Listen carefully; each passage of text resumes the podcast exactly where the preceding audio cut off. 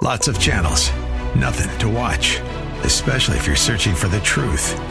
It's time to interrupt your regularly scheduled programs with something actually worth watching. Salem News Channel. Straightforward, unfiltered, with in depth insight and analysis from the greatest collection of conservative minds like Hugh Hewitt, Mike Gallagher, Sebastian Gorka, and more. Find truth. Watch 24 7 on SNC.TV and on Local Now, Channel 525. Welcome, everybody, to SoCal Live. I'm Scott Furrow, your host, and it is great to be with you today on Southern California Live, this beautiful day in Southern California. I am um, just so happy to be here because it's also opening day, baseball opening day. Dodgers are in Colorado. They're ahead 5 to 2, eighth inning that's all I'm going to say about that for, for right now. And uh, but I'm looking forward to a season where we've been promised a world championship by uh, manager Dave Roberts. He uh, did you hear that? He promised a world championship. He guaranteed it. And uh, you know somebody did that once in Los Angeles uh, when I was a kid. Pat Riley, the coach of the Lakers, and the Lakers did it. They repeated. They he promised to repeat, and they did. And then the very next year during the celebration, the parade uh, the Laker players put duct tape over his mouth so he couldn't promise again. Can you imagine the pressure that is on you? Well, we'll see if Dave Roberts is right. Maybe we can have him on the show. We'll ask him who's going to win the election and some other things. We'll do a we'll do a prediction show. What do you think is going to happen uh, next year? Welcome everybody again, Southern California Live. It's Open Line Friday. We'll talk about whatever is on your mind today. I've got some things, and we'll go through them here in just a minute. 888-528-2557 is the number. You can ask any question you want about the Bible, about a current event, something that's on your mind, and 888-528-2557. You can also send an email to socallive at kkla.com if it's more convenient for you to send an email right now. I wanted to begin by uh, updating you on something that we've worked hard to do together the last couple of weeks on our program. We have had a couple of episodes dedicated um, to the issue of human trafficking and to a vote that was coming up in the California Senate Public Safety Committee.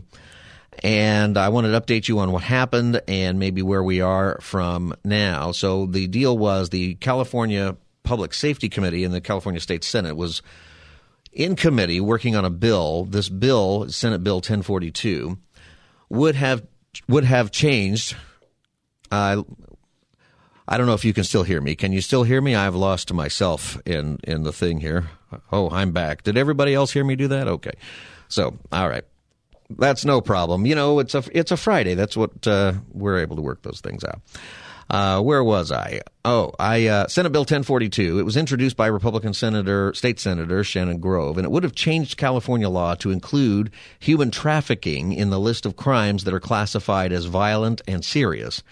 And the strangest thing, and you wouldn't know this, I didn't know this until this issue was brought to my attention a couple of weeks ago. Under current California law, human trafficking is defined as non serious and non violent crime. And that is just shocking because it is a very serious and very violent crime. So what this bill would have done is it would have created, turned it into a serious and violent crime. It's obviously serious and violent. I think everybody would say it's serious and violent from layman's terms, but in a legal sense, it is not listed as a serious or violent crime, which means that sentences for people who are convicted of human trafficking are much lower than they otherwise would be. And this bill would have made it serious and violent, and it also would have become a strike under California's three strike sentencing law. And under that law, anyone convicted of a third violent or serious offense is sentenced to at least 25 years in prison. I think they changed that a while ago. I thought that it was automatic life in prison, but it's at least 25 years. Well, the Senate Public Safety Committee, what we did is we had some guests on. They were very profound. You can find those on the podcast if you go to kkla.com if you want to bring yourself up to speed on this issue. I think those episodes were really profound in teaching us some things. We all learned about what's happening right here in California. We are number one in the country where human trafficking is happening, and it's happening with kids. It's happening with kids right under their parents' noses sometimes in apartment complexes and uh, in our neighborhoods. And sometimes, as a parent, you just think your kid is acting up or having some teenage rebellion and those kinds of things, but what's actually happening is they're being trafficked. It's not just runaways. It's not just kids who have parents who are not around or who are dealing with their own personal problems it's a scary thing. And we've had testimony from people who have shared their experience. It's very moving. And so some district attorneys, not Los Angeles, but some district attorneys up and down California have endorsed this bill. Many, many more people have endorsed it. Well, the bill did not make it out of committee. It failed. But I, I don't want you to be discouraged because of this reason. The bill had so much more attention than usually has been given. This is the third time it's failed.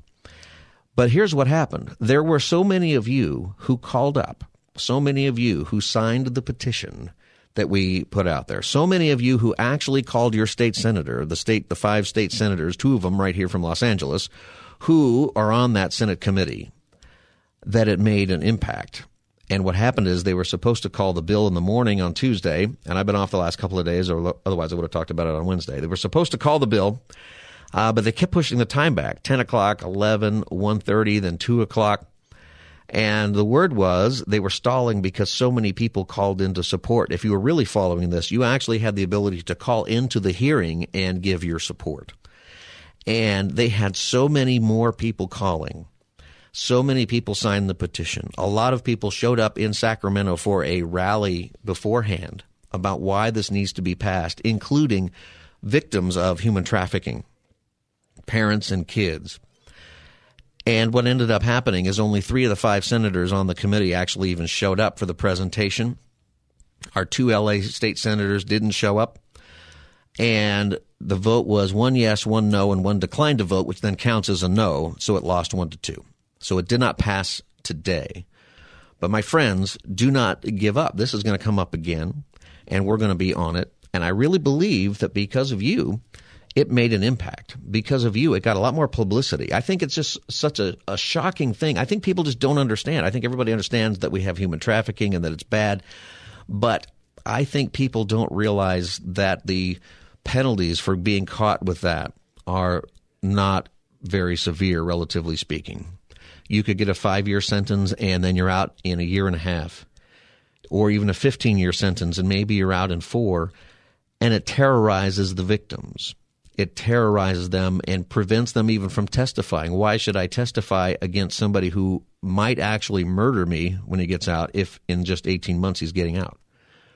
Uh, that makes it really difficult, especially if you're a child. This is going on in our state. This is going on not just one person here or there. This is going on with an awful lot of people. So I want to thank you for participating in that, and I want to thank uh, Zoe International for uh, bringing that to our attention. You can go to that website, uh, our guest, gozoe.org, Z-O-E-G-O-Z-O-E dot org, and uh, check it out. Don't be, uh, you should be disappointed, but do not give up. I think the next time this comes up, it's going to get passed. The reasons that it, it doesn't, you know, it's a one of the things that is very, very frustrating that does happen in this is sometimes the victims are put to work for the human trafficker, right? So the victims of human trafficking end up doing some of the trafficking themselves. And they invite their friends and they try to get their people uh, into it. And what happens is once the the human trafficking ring is convicted, some of the victims actually come have charges brought up against them. So some of the the fight against this is to say, well, we don't want to unfairly punish the victims of doing this. My thinking is that that is not enough to not make it a serious and violent crime. We should instead do the work to discern how we charge people involved. That we should do the work to have legislation and do the work to have just simple law enforcement discernment. I think your regular law enforcement officers can probably do this. I think our district attorneys can do this, the ones that who still believe in crime. I think that we have the ability to actually make this a serious and violent crime in California and do something to protect those victims who are brought into the human trafficking rings who participate in it, but they're participating in it because they are under threat themselves of losing their lives or they are brought into it because they have been so emotionally and mentally damaged by what they've experienced that now they're a part of it. Those things happen. We understand how those things happen. I do believe that we should be able to discern this. So don't give up. That's where it stands. It will come up again, and we'll let you know when that happens. And uh, I want you to know that this audience you and the, your friends that you forwarded the Facebook stuff to and everything, you made a difference. You you sent a message to Sacramento, who thinks, rightly, unfortunately, that the people of California ignore these issues, and we do. I hope that that's going to change. I think that that actually can change, and I think that this is a a, a nonpartisan issue. Really, this is not left and right. All right, there are some issues. There are some people on the far left who are very concerned about um, criminalization of more things. They're very concerned about crowded prisons and they're very concerned about lots of issues related to that.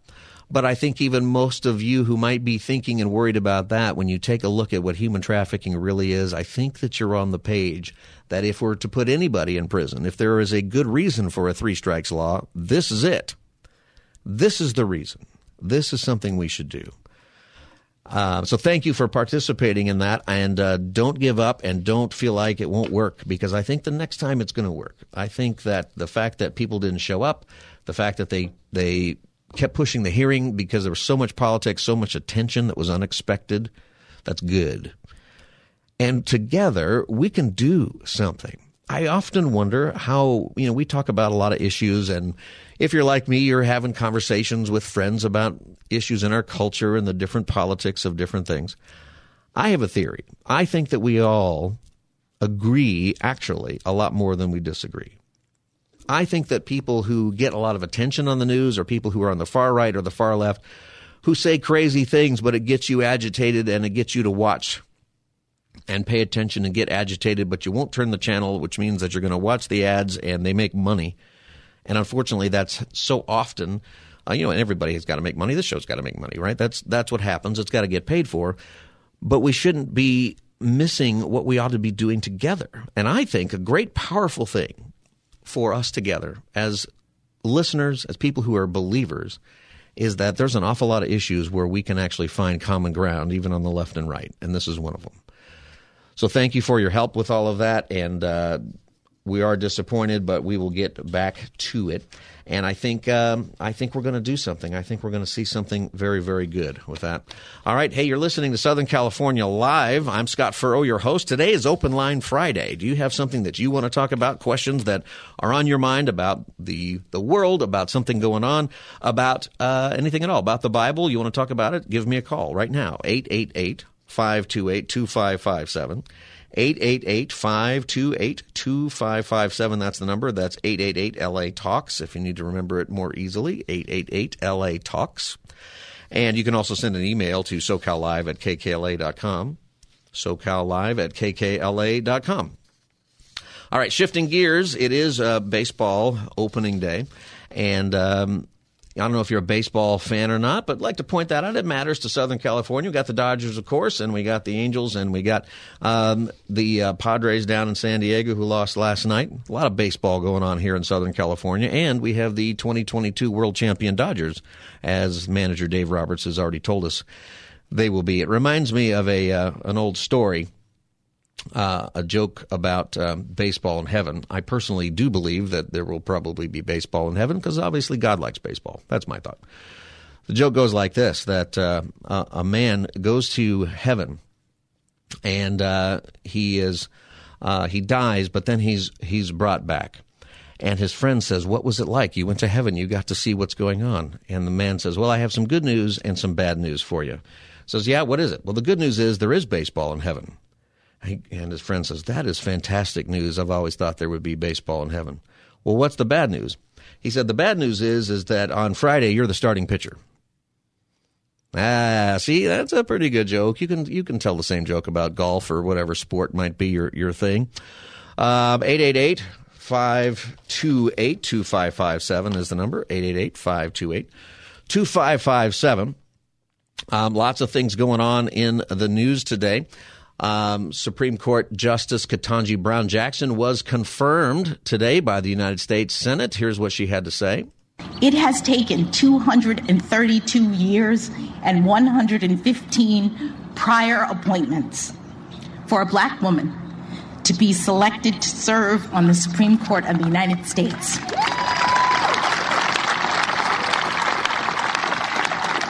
But we've made it.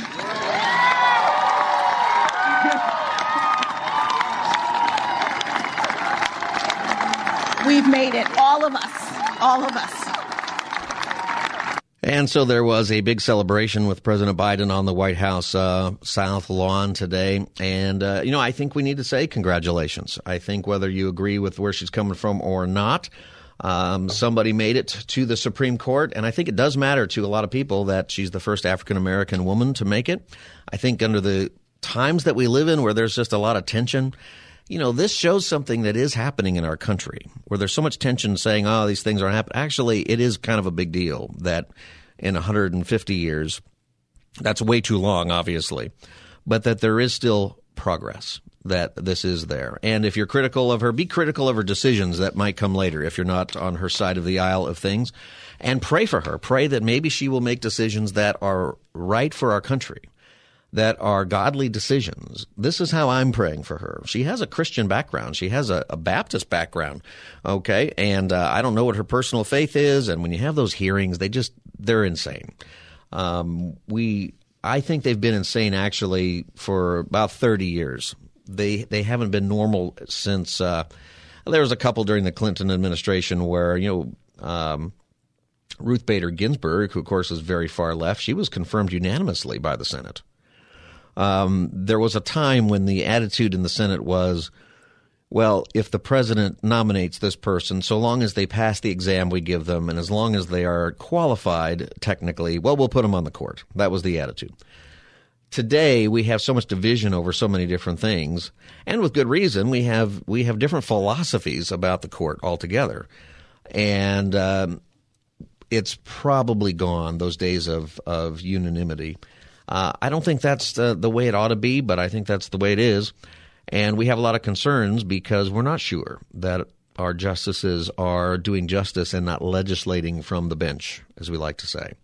Uh, some people feel that that's okay that they do that. Some people feel that it's not okay. And that's where a lot of our differences are. And really, frankly, a lot of it has to do with not the justices themselves, it has to do with the, the politics of left and right and pleasing your base on the left and right. And that's where a lot of the comments are. That's where a lot of the stuff is. And I, I, I watched the hearings, and you know, when she was asked, you know, how would you define a woman, and she can't do that, ask a biologist. You know, that bugs me. It's sort of like, are we really at a place where you can't say you an answer about this. A, a woman is a female human being. A woman is a, a human being with female genitalia. A woman is a, a, a uh, childbearing human being. There's so many ways you could quickly answer that question. There's so many different things you can do that. And I think that obviously she has an answer to that. If you're sitting with her having coffee, she's going to give you, she's not going to say, well, you're going to have to talk to a biologist. She's not going to say that. Nobody says that. I think that there is so much pressure that is put on people politically, and you have handlers, and they're like, don't answer that question. If this comes up, don't even say anything. And that's been going on for years. That's been going on since, uh, if you want to look into where it all changed, it changed with a guy named uh, Judge Bork. Uh, we used to say uh, somebody got borked. He was a Supreme Court justice who was incredibly well qualified, um, but for political reasons, he was rejected. He, he didn't make it and uh, it used to be something called borked. And ever since then, the the hearings are bad. So my thought is, you pray for all of our Supreme Court justices. You pray for uh, Ketanji uh, Brown Jackson, and uh, my prayer, you know, my my thinking from where I my perspective is, is that. You know, she might not rule in the philosophy that I would like on the Supreme Court. I'm looking for people who t- interpret the Constitution I'm looking for Supreme Court justices, by the way, who will hold Congress accountable for doing Congress's job, who stop send, who stop sending things to the Supreme Court to make the Supreme Court make the laws. That instead the Supreme Court should just send it back. Say, we're not here to make the laws. You do it. That's Congress's job. It's not the president's job. It's, you know, the president's job is to sign it. It's not the Supreme Court's job. Um, we celebrated the anniversary of Obamacare this week. Some of you celebrated, some of you didn't. Um, but Obamacare passed 12 years ago. And you know, one of the things that happened there was that had the the mandated payment, right? And they didn't call it a tax. It was a tax. You could make it legal if it was a tax. And it it passed because Justice Roberts decided to say that effectively this is a tax, and so the bill passes. Um, the bill will be approved, upheld, because it's actually a tax. Uh, I think his thinking was right about that. I don't think his job was to say that. I think his job was to say Congress needs to call it a tax and then vote against it. and then Congress would have to do it again and send it back through the system. That's what needs to happen more often. And when the Supremes decide that they're going to do Congress's job and rewrite a law, they're making a mistake. And uh, we've seen that. We're going to see, I think, I think we will probably see um, Roe versus Wade overturned this summer. I think there's a real good chance of that. However, uh, what they're really going to do is uphold the 15 week Mississippi law that says no abortions after 15 weeks, except for certain circumstances. Um, most abortions happen before 15 weeks. I think that they will essentially overturn Roe versus Wade and the language in that law that gives a trimester system that is obsolete, that is not medical, that never should have been a part of that decision anyway, because that was once again the Supreme Court creating law that states and the Congress are supposed to do. And that's why, you know, obviously it's uh, contentious because of abortion, which I think is uh, the worst thing going on probably in uh, the world today and certainly in our country. I think they're going to overturn that, but I think they're going to uphold 15 weeks, and that's not going to change anything in California, and that's not going to change much in any state. Some states will then pass laws, and some are already doing it. Uh, some have already passed laws that will go into effect immediately once they do that, that restrict abortion much more. In California, though, we're not going to see that. We're going to see actually expanded abortion rights no matter what is decided this summer. Um, that kind of decision making happens on the Supreme Court, so it matters. You got to pray. You got to pray for these people, and and especially when they have a, a Christian background, that maybe if they really know the Lord, the Holy Spirit will convict and say, "Hey, you've got a position of power now to do something to help those people who are helpless, to help the voiceless have a voice, which is what this is about." Anyway, she's there. Let's uh, we'll pray for her that she does well, and maybe. Um, uh, she will end up doing some great things on the court. That's how we have to pray and hope, and we can be critical if those decisions come that ought to be criticized. 888-528-2557. That's the number here. It's Open Line Friday on Southern California Live. We'll talk about whatever it is that is on your mind. Um, give us a call, 888-528-2557. We will continue with the Friday edition of SoCal Live in just a moment. Stay tuned.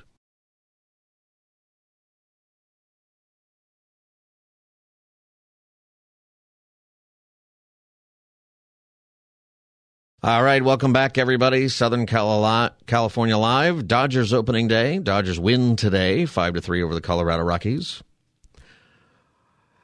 And uh, we won't get into any of that too much. Uh, I've had this thought though: Are you going to go to ball games today? San Diego, Los Angeles, California Angels, Southern California baseball. Are you going? It's getting expensive it's getting really, really expensive. I remember not too long ago, well, I guess it's been a while, but I remember being able to go to the ballpark and you can get tickets at uh, Dodger Stadium in the pavilion for five bucks. That used to be it. Stand in line, buy a ticket. Those days are over. And it seems like not too long ago you could even get in for maybe uh, $15, $17. I think most of those tickets are gone now in most places. It's getting expensive, and players are making more and more money Aaron Judge in the Yankees is asking for an awful lot of money, and he's saying if he doesn't get his contract extension under his terms, uh, then he is out after this year from the Yankees and will become a free agent. And uh, he is asking for a huge amount of money. The Yankees have proposed a deal for more than $225 million. Uh, that's a lot of money. If you thought about that, that's a, that's an awful lot of money. What would you do with $225 million, especially when you have a job when you uh, have 162 games a year. And you do have to travel a lot, but the uh, team pays for that, pay for your hotel, pay for an awful lot of stuff. $225 million he's rejecting. That's a lot of money. That is an awful lot of money. You know, in um, San Diego, one of the things that happened that brought the Chargers to Los Angeles and I've always thought this was amazing. The Chargers wanted a brand new stadium in San Diego, and there was a proposal that was on the ballot for San Diego voters that would have expanded the the convention center and built a brand new Charger stadium downtown. And the cost was around three hundred and some million dollars, three hundred thirty million dollars, I think, uh, to the taxpayer, to the city, and to the teams. And uh, they voted no. Same year, right after that, the Padres signed Manny Machado for $330 million. One player. So the Chargers come to L.A. because they weren't willing to spend $330 million, but the Padres in baseball uh, spend it on one guy. Uh, that's an incredible, incredible thing. How does that make you feel? You can call in if you want to add anything to the conversation, 888-528-2557, 888-528-2557. Cost of living, cost of having fun, it is going up. It's affecting it's affecting all of us. I my my wife and I were out today and um, we went to lunch and I used an app to pay at the place that uh, we went to. Uh, I won't tell you the name of the place we went to, um, but they have cows outside advertising for them. And uh, I was surprised at, uh, I used my app and I had money like on the app. You ever do that? Put some money on the app, gift card or whatever. And it was just her and me. And I used the app and I thought that would be plenty to pay for it, and it wasn't. And I didn't understand when the cashier was saying, "You still owe me a dollar sixty. And I said, "No, I used my app." And she goes, "A dollar sixty. I said, "I know. I've got eighteen dollars on the app." And she goes, "Well, it wasn't enough." Oh, you're right. And uh, this is one of the cheaper places to go. Uh, go get yourself a burrito someplace. You might not walk out of there for less than twenty bucks if you get a if you get a drink uh, with it. You know, a gallon of Mountain Dew or something like that. Eight eight eight 528 2557 is the number. Are you uh, hanging in there? Gas prices are down a couple of pennies here in uh, Southern California today. That's good, I guess. A couple of pennies. We'll save it wherever we can, but it's still six bucks in most places. Six dollars uh, gas. I, I hopefully I am wrong. I I thought we might be seeing eight or nine dollar a gallon gas. That we still might see that in the summer. I, I'm still going to hold to that. That there will be a time when we see eight to nine dollar gas. I'm going to say at some point this year, um, but I will gladly be wrong about that. Can you imagine? That is just so much. And now we're, you know, the electric car. They want you to go get just buy an electric car. That's no problem. Well, that's fifty five thousand dollars plus electric bill. You know, it's not free electricity that you put into the, your your electric car you plug it into your wall or you plug it in somewhere and you pay for that. It's about 11 bucks last I in fact that's an old number. I think it's more like 16 or 17 now. $17 in electric cost to fill up your uh, electric car depending on the size of it. It's getting very very expensive. That's the world we we live in. And uh, that's kind of where we are. All right, so a few other things going on in the news uh, today. Um, you know, I hesitate even sometimes to, to talk about these things, but um, COVID news is is there. Like there's still some COVID things. I'm I'm hoping that we're done with it. Uh, Christy and I were we're looking for a high school for our son who will graduate next year from the eighth grade. Do you graduate from the eighth grade? Do you have a ceremony for the eighth grade? There's a whole discussion of that. I had one. My wife doesn't believe that there should be eighth grade graduation because she didn't have one. It's not really graduation. You go from eighth grade to to ninth grade. I had one. I had kindergarten graduation. In kindergarten, we had caps and gowns, and they played the song na na na na na. And I remember it was green. That was the color of my school. And we turned the little, we moved the little tassel over, and we got a little diploma going into the first grade. It was awesome. And then in the eighth grade, we had full blown graduation caps and gowns, the whole thing. We all graduated. Did you see my wife, Christy? She didn't. She grew up in Washington State. I guess they don't do that up there. They just boot you right from eighth grade right into uh, ninth grade. You graduate high school. Uh, that's what happens. And yes, I did. In case you're wondering, I did graduate high school also, and uh, they played the same song. I think at all three of them, they they played the same song. And uh, anyway, so we're looking for high school for my son and one of the questions we asked was, what is the policy for COVID? What did you guys do during COVID? How did that go? And it's funny that we'd have to ask that question, but it matters a lot, doesn't it? Because the studies are saying that the kids did not do very well. The studies are saying that the kids did not respond very well to to COVID, and they're saying that uh, the masks uh, were not something that was effective. And the little kids, especially, really struggled if you had the, the distance learning, and you know this if you're a parent. it was very, very difficult. And they didn't learn to read, especially kindergarten, first, second grade, that age range. They didn't learn some of the things that they really needed to learn. And they're behind. And hopefully our schools will be catching them up. But even as they get older, we had to ask, what are you going to do? We're, we're looking for private schools. It's very expensive. It's hard to do, and I know that's hard for each one of us uh, to do. But if you're if you're able to sacrifice, able to get some extra work, you know, I think it's worth it for your kids. There's also great homeschool options. And if you can't do that, then I strongly encourage you with your public school, just be involved. Go to the meetings, join the PTA, go to the school board, just sit there and find out what's being done. Ask them where the money's going. Ask them for transparency with how they are spending tax dollars. What books are they buying for the library? What kinds of curriculum are being bought for other things? And, you know, the more transparent it is, I think the more accountability there will be. And that's a good thing. Our uh, vice president has, um, is our vice president? No, it's Jen Psaki. Somebody has, uh, somebody has the COVID. Uh, it's, uh, it's uh, Nancy Pelosi. I get lost because everybody's gotten the COVID at some point. So uh, Nancy Pelosi has the COVID, and uh, the question come up came up about the masking policy and why wasn't she wearing a mask. This was Jen Psaki's response. I will tell you that the vice president has been wearing a mask inside. When there was a private greet, they were all wearing masks.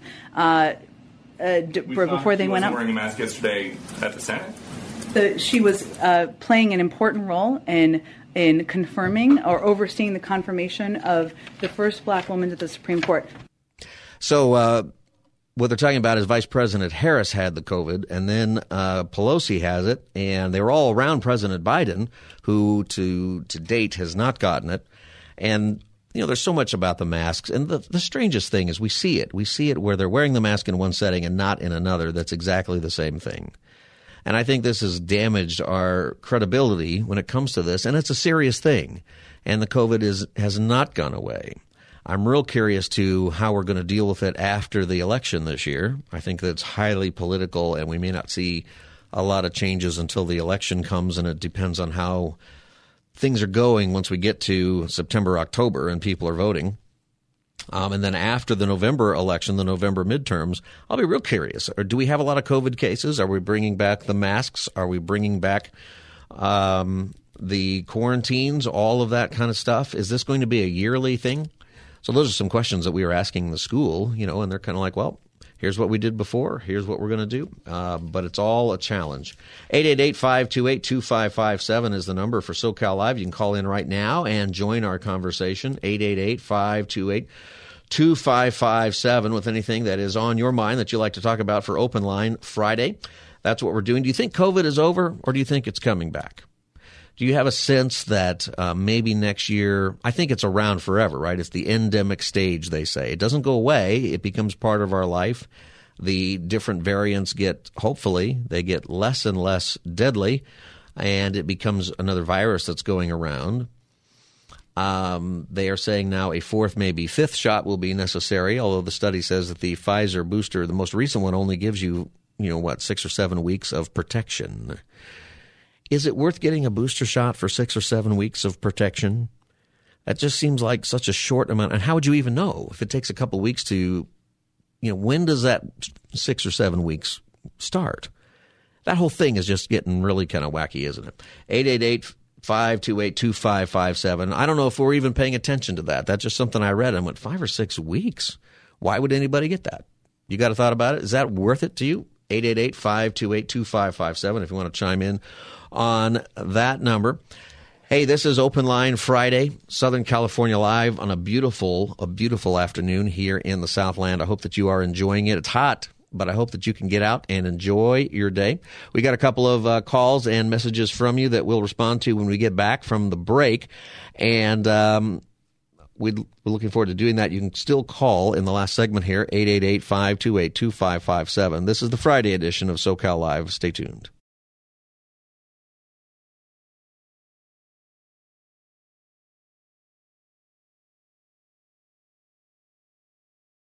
Welcome back, everybody. Southern California Live, Scott Furrow with you today. Open line Friday, 888-528-2557, 888-LA Talks is the number. You can also send an email to socallive at kkla.com, socallive at kkla.com. And uh, we got a message from one uh, listener who wanted me to comment on, I guess there's a church in uh, Chicago – and what they've been doing for Lent is banning all hymns by Caucasian ministers. And the pastor says that the music during the 40 days of Lent in that church will be drawn from the African American spirituals tradition. Uh, I'm not really sure where the caller is coming from with that, what my thoughts are. I don't know. I don't go to that church. Um, there's some great music in that spiritual tradition. Uh, so I hope that they enjoy it. The pastor of that church is white. And uh, I looked it up, assuming I'm looking at the right church. I realize there's a lot of politics and a lot of racial stuff, and we're fasting from whiteness, is what they say, and that's part of a lot of the language that is is used right now. I guess you know what? If you go to that church, I think you should you should talk about it within your church and maybe within your community. Is this something that's going to reach the community with the gospel of Christ? Are you going to be able to invite the people that God has placed in your life because of that, or do you feel like at that church that uh, you can't invite your your friends to church because that's going on? I think that would be my my approach to that if if this were my church. I don't. This is what they actually say at that church. Okay, um, Lent 2022, fasting from whiteness. For Lent this year, First United is doing a mix of giving something up and taking something on. In our worship services through Lent, we will not be using any music or liturgy written or composed by white people. Our music will be drawn from the African American spiritual African American spiritual tradition, from South African freedom songs, from Native American traditions, and many more. For Lent, it is our prayer that in our spiritual disciplines we may grow as Christians, united in the body of Christ, with people of all ages, nations, races, and origins. Uh, you know, I realize that there's a whole lot there that you might have gone to it. I, I just think that if it's not your church right now, uh, think about it in your context. That's halfway across the country. And I would wonder what do they mean by uh, Native American traditions, and many more. I don't think it's wrong to spend some time bringing in other traditions and saying, hey, um, I think also we probably sing an awful lot of songs that are written by non white people, and we don't really know it. Um, I don't think it's wrong to point that out because of the, the family of God, we're going to be all nations when we make disciples, we're commanded to go make disciples of all nations. That I think is the is the approach that we should have to it. I realize there's the politics and the the wokeness sound of all of that, and it sounds, you know, you might be able to read that and go, that's pretty divisive. That might be where the uh, caller is coming from uh, with that, and I understand that, but I don't know enough about it. And what I would say is, in the context of that church, is it bringing people to Christ or is it pushing them away? Uh, if it's pushing them away, then it's completely wrong to do it. We we are not on the left or the right uh, supposed to be, uh, you know, dividing people on academic theories or other things. We really have to focus on the kingdom of God. We really need to be doing what Jesus wants us to do. You know, and it's just when we when we start to go down the path of of just politics, are we are we really helping people come to Christ or are we pushing them away? And maybe this is what we should pray. We should pray, hey, if this is pushing people away from Christ, I mean, it's creating a national story and controversy. It, it's, I don't know if non Christians, I'd love to know if you're not a believer and you hear that, how does that make you feel? Is it, do you care? Uh, does it make you more likely to go hear the message of Christ? There are some great songs that uh, are are beautiful that maybe you've never heard before. Maybe that church has never heard before and they need to. I don't even know if this is, got a white pastor. I don't know if it's a white church, a black church, or who goes there. I have no idea. Um, and, you know, so there's something going on there. I would want to know is it bringing people to Jesus or not? Gen, you know, a lot of the time when we get political, when we get left and right, we are not doing a good job at focusing on the main things. And that would be my encouragement uh, to you. And if it's if it's bothering you, if you go to that church, then go talk to the pastor about it. Um, if you feel like it's not helping you make disciples, if you feel like you can no longer bring people to church, uh, I don't know anything about that church. Maybe a lot of churches, you know, today they've stopped preaching the gospel a long time ago. Um, and there's churches on the left and right. That's a big deal. That is the big deal. You know, are we a church? Are we? A, Does my church believe that salvation through Jesus Christ is necessary. I'll give you one. Do we believe that that Jesus Christ is the only way of salvation or is he just the best way? There's a huge difference between those two things. What does your church teach? I'd be interested in knowing that. Um, you know, if if in my church we've done something in my church that actually has been wildly successful at bringing in people from all walks of life. We call it a missions fair. And what we do is we ask people to create, we do missions from different parts of the world, but then we ask people to bring in food that has something to do with their ethnic background. And you know what's interesting about that is we get food from all over the world, and it isn't like you know Caucasian or just African American. It's it's okay if you're from Africa, maybe you're going to bring in Nigerian food, something from there. If you're a white person, maybe you're bringing in something from Romania, or you're bringing something from uh, uh, Switzerland. You know, there's there's a whole lot of different things that can come together, and the reason I think it works really well is that we invite the neighborhood. It's not about um, the any conversation at all about academic theories or CRT or any of that. We want to celebrate the fact that the family of God is people made in His image, and it's remarkably successful. I suppose there's some people who say, "Ah, you shouldn't do that." Well, I don't know. I think it works. My concern in, in looking at this is that it's not about not about Christ. If it is, then great, do it, and don't worry about the the criticism. Bring people to Christ if it's not about Christ, if it's not about the kingdom of God, if it's not about making disciples, if it's about making a political statement for the sake of making a political statement, don't do it. Uh, why would the Holy Spirit be a part of that? You can chime in on the subject, 888-528-2557, 888-528-2557. Steve from Santa Monica, welcome to Southern California Live. Hi there. Um, you know, I think one of the problems evangelical Christians have is they do drive people away from Christ because they're so political. They're so conservative, so anti-vax, so anti-mask, so pro-Trump. I mean, you have rallies of uh, of Christians now that talk about how Jesus wanted Trump to be elected and he was denied the election. Mm-hmm. I mean, there's a mm-hmm. big article in the New York Times yesterday about some rally in Tennessee, and so, you know, I think I think evangelical Christians are doing more to drive young people away from Christianity with that kind of political conservative rhetoric instead of talking about Christ, the Gospels. Uh, that I mean, I think evangelical Christianity is in a bad place right now. I, think, I really do. I think what you find, Steve. Thank you for your call. I think that you find that a lot of people are driven away when it is so clearly uh, political. I know at church where the entire sermon one time was about the border wall, and and people just thought, you know, and these are people who want a border wall, probably people who voted for Trump, but some of them said, you know, why are we talking about that on on Sunday? Maybe we should be talking about on Sunday how do we go care for people, whichever side of the border they happen to be on.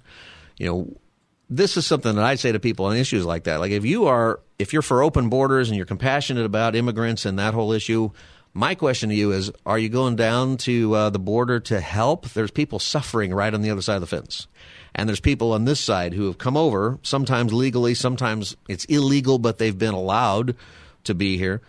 You know, are you are you personally involved or is it just a Twitter hashtag for you? Or if you're for the border wall and you want closed border and, and all of that, fine, but are you doing mission trips to Mexico, Central America? Are you helping create a circumstance where the issue no longer is an issue? That's the, that's the solution ultimately is that this hemisphere becomes uh, a lot more um, safe for people, particularly in Central America, where the governments in Central America begin to invest in the middle class, where poverty, the extreme poverty that's down there, that's just a couple hours from us, is addressed. You know, if these governments were to address that down there, if, if I were president and I could leverage the power of the United States, and if I were to leverage it in such a way that some people have thought we've been bullies, I would want to go to these countries and say, you need to fix these problems of, po- of poverty and drugs. How can I help you? And that might be a good investment for us to do that. And you know, the thing is, is that it resolves all sides of the border issue. Uh, you know, for uh, we're running out of time here, and this is a great topic for a complete show, uh, which we'll do pretty soon. When we just get on one side or the other, the issues are so much deeper uh, than that, and I think that does chase some people away. And the younger people the people, younger people, like I mentioned the other day, the studies are saying that there's actually more young people going to evangelical churches now than in the last 50 years. Did you know that? That doesn't sound like what you hear because what we hear all the time is that there's a lot more younger people who are saying they're not Christians, that they are religious nones, is what they're called, N O N E. And that also is true. But the ones who are coming to church are devout And there's actually more coming who are devout, and they're devout about the scriptures, about making disciples, and they've got political opinions, and some of them are in churches on the right and left where it gets real political. But a lot of what they're looking for is, hey, we have opinions, but how can we actually do what God wants us to do and do this?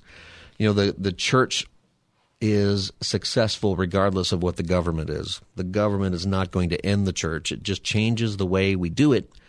Um, but it's the church is wildly successful in China where it is illegal and persecuted. It's wildly successful right now in Iran where it is persecuted. Go to one of those websites like Open Doors that tracks religious persecution. And what you're going to find is that the place where the church is growing the most in the world, in most cases, is in the most persecuted countries. And it's because they don't have time to talk about the politics. They don't have time to talk about the carpet and the music and all the stuff that we're blessed to be able to talk about. So let me leave you with this encouragement. Whatever your situation is, uh, focus on the gospel of Christ. Um, it isn't that we as a church shouldn't be addressing issues. We started this hour by addressing human trafficking, and it shouldn't be a left or right issue. There are times and places where the church united together needs to speak out in defense of children, to speak out uh, in defense of people who are being harmed, of the evil of our society. But we need to do that with truth and with patience and with accuracy and grace and there's a whole lot that we can do. Focus on making disciples in your relational world and in your community. And I think that you will see God bless your church and God will grow your faith. That's my encouragement. We are out of time for today. A good topic, good discussion. We'll keep talking about that as we do right here in Southern California Live. It's 3 to 5 every weekday. God bless you. I'll see you on Monday. Have a great weekend.